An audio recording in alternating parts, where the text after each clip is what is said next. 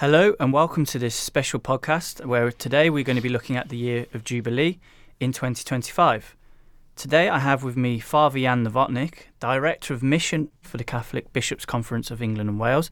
Hi, Fern. Good to speak with you. Yeah, good to have you here. Well, I suppose just to kick us off, if you could just explain to us what is a year of Jubilee and, and uh, why is it important? I think the first thing to say is that uh, a year of Jubilee comes from the Old Testament, from the book of Leviticus, and it's this sense that, well, firstly, at the end of every week in the Jewish religion, there is the Shabbat, the day of rest. And uh, there is this sense that uh, there is a sabbatical rest on every seventh day at the end of a week, and this can be extended to every seventh year. And then 7 times 7 really is 4950, which brings us to a year of Jubilee and in Jewish understanding, it was about a year of keeping the land in rest. It was also about the forgiving of debts, of sorting out crimes, of looking at justice issues. So, realistically, from the book of Leviticus and the scriptural understanding, there is a year of Jubilee. Our Catholic understanding probably is linked into that as well, but it's this sense of a rest, a pause, a moment for us to reconsider, I suppose, our relationship with the Lord. And the theme of the Jubilee in 2025 is Pilgrims of Hope. Indeed. Why do you think that's an important message? Every Jubilee tends to have a theme. I think people will remember back to the Year of Mercy, which was captivated in lots of people's minds this idea of the sense of God's mercy and us extending that mercy to others the great Jubilee year of the year 2000 as we cross the threshold of a new millennium. I think everyone understands the importance of why we did that. Pope Francis has asked us to keep 2025 as a year of Jubilee under the title of Pilgrims of Hope. Hope is one of the Christian virtues, and I think at this particular time in the world in which we're living, hope is a necessary virtue that all of us can pray for. And, uh, you know, as I've been reflecting on it, I suppose just a few years ago we were suffering lockdowns because of COVID. People became very despondent. Here in our own country, we've been going through a cost of living crisis. Life has been very uncertain for a lot of people. Globally, we have a war on our own continent that's been raging in Ukraine for two years now, and of course, more recently, the tensions and the war in the Middle East, in Palestine and Israel. So, when we look at the world in which we live, we might wonder what's going on. And of course, as people of faith, we're always called to have hope, but perhaps have a, a particular year where we can focus in on being pilgrims of hope. So, realizing the promises the Lord has made for us, but also, again, how we can be hopeful people and share what we have received uh, with others. It's the excitement of a Jubilee year. I think lots of people like to go to Rome in a Jubilee year, and as part of that year in 2000, I process, like so many others, to go through the Holy Door in St. Peter's Basilica. And I think as you cross the threshold into the Basilica, you sort of had this great sense of this was a year of Jubilee. You know, the sense of going through an open door, the door which is Christ. Um, you know, he said in the Gospels, I am the gateway. You know, he is the door, he is the one who leads us to the heart of the Father's love for us. And I suppose that's really what we're trying to celebrate in a Jubilee year. Mm-hmm. As the Jubilee coordinator for the, the Bishops' Conference of England and Wales, I'm sure you've been involved with some of the, the upcoming plans. Is there anything that you're really looking forward to or anything that you'd, you'd like to share two things really that we've been planning now for 12 months. So it's been about the preparatory years, 2023, which has already passed, and 2024, which we're in now. Pope Francis asked them to be preparatory years for the Jubilee, with two distinct focuses really. One, on renewing our understanding of the Vatican Council. So we have produced some material alongside Clifton Diocese on the four constitutions of the Second Vatican Council on the liturgy, on divine revelation, on the church, and on the church in the modern world. And, and they're available, and hopefully, parishes are able to use them as we draw deeply from that fount of the teaching of the Second Vatican Council. Hopefully, everyone who's hearing this is acquainted with the fact that we are in a year of prayer. 2024 is a preparatory year of prayer. Pope Francis wants the church really to be prepared for the Jubilee year. And in England and Wales and in other places, there's been a focus on the prayer, the Our Father. I'm sure people will be hearing this during Lent, and many of them perhaps will be following that course on prayer, which is a five week course on deepening our understanding of the prayer, the Our Father, we dare to say. And what better prayer to use than the prayer that Jesus mm. taught us as a, mm. a preparation for the Jubilee year? So that's been very, very exciting as we've been preparing for. But there are other things that will be happening in a Jubilee year, uh, a focus on helping dioceses really to enrich their understanding of Jubilee, perhaps looking at the ways in which we can support each other in a year of Jubilee. Our friends at CAFOD are helping us to think of some of the projects which we could do during a Jubilee year, a continuing focus on prayer and also on pilgrimage. Not everyone will be able to go to Rome, but we're going to look at ways in which it could be truly a year of pilgrimage for everyone mm-hmm. um, in England and Wales. And you talked there about the Our Father, which is such a you know such a beautiful and much cherished prayer.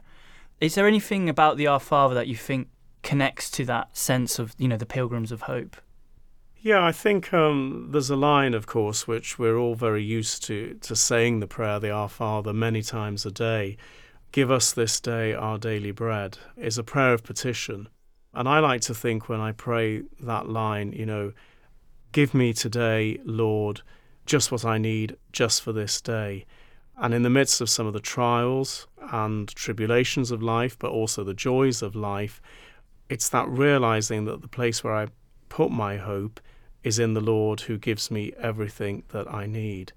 And we talk about the Lord whose kingdom is in heaven. Give us this day our daily bread. Why? So that we can joyfully trust and hope in Him, but also so that we can forgive each other, so that we can put right some of those wrongs, which takes us back, I suppose, to what is the major theme of a Jubilee year from the book of Leviticus, you know, allowing the land to grow fallow, allowing that time of tranquility and peace so that we can rid each other of the debts that often we put on each other when we don't forgive each other, when we're not good and kind and supportive to each other. But to do that, you have to hope, I suppose, in the promises of the Lord. So give us this day our daily bread. Wonderful. What do you think the Pope is hoping to get out of this year of Jubilee? And is there any element of Jubilee that you think particularly chimes with, with the themes of his pontificate? Um, there's a good question. I suppose I could say that I presume what the Pope wants us to get out of this year is a deeper relationship with Jesus Christ. Um, and I think where it chimes in with bigger themes of his pontificate. Our listeners may have heard the word synod um, every mm. so often, and that we are in this period of time where the church is immersed in a synod on synodality. And I think many people are confused exactly as to what that means. But the Pope has sort of said that synodality is about listening to the voice of God's Holy Spirit mediated in the life of the church, often in the way that we listen to each other and our experiences of life. And I think that's where it can chime in with the Jubilee year that we learn how to listen to each other, accompany each other in the joys and sorrows of life, and allow each other the space to find the Lord. And I'm sure that is part of what Pope Francis is saying to the Church.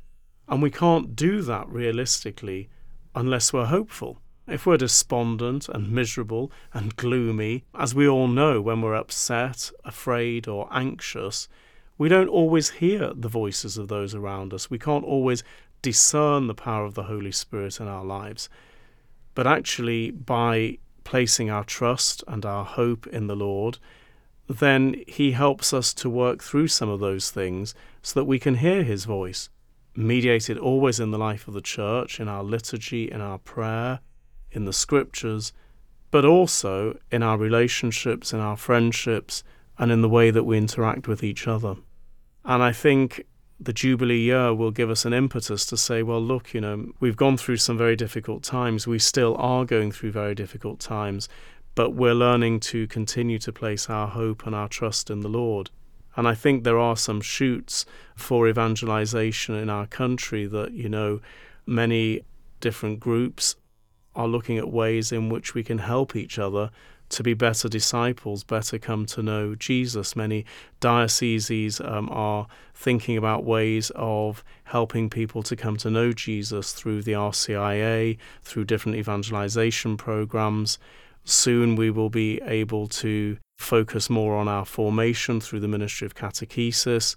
We will have opportunities for Eucharistic adoration later on in the year. So I think there are these shoots of hope which bring us back to the roots of our faith, which perhaps at times get clouded in our mind because so many things are going on.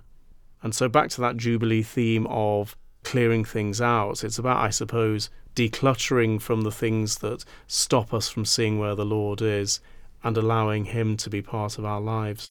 I think there are signs for hope in mm. England and Wales. That's you know that's been really helpful, and I suppose this year of Jubilees, it sounds to me it's it's, it's a moment of, of celebration really to almost go back to basics for the church. I think it is, and I would say to people who are listening, you know, look out in your parishes for those notices which will speak about a year of Jubilee. Look out for those initiatives which hopefully will be advertised in your parish. You might not be able to do everything, but you may be able to do something and uh, choose to do something for the Lord because I really believe, you know, if we just open ourselves to that possibility, then the Lord can work. And we just have to find that space in our heart. Really, um, thinking back to what Pope St. John Paul II said at the very beginning of his pontificate, you know, to open the doors of our hearts to Christ and I suppose because I'm half Polish, um, I often think about what the Polish Pope used to say to us. But no, if we could just open ourselves up to the possibilities and allow the Lord to fill some of the space that gets cluttered with so many other things, um, that would be a really good thing for this year of Jubilee. I think on that note, we'll bring things to an end. Thank you very much for your time. No, thank you, Finn. And for all your work coordinating the Jubilee in England and Wales. And I hope that, you know, for all of us, it's a period of celebration and joy and gratitude. Thank you. Thank you very Thank much. You much.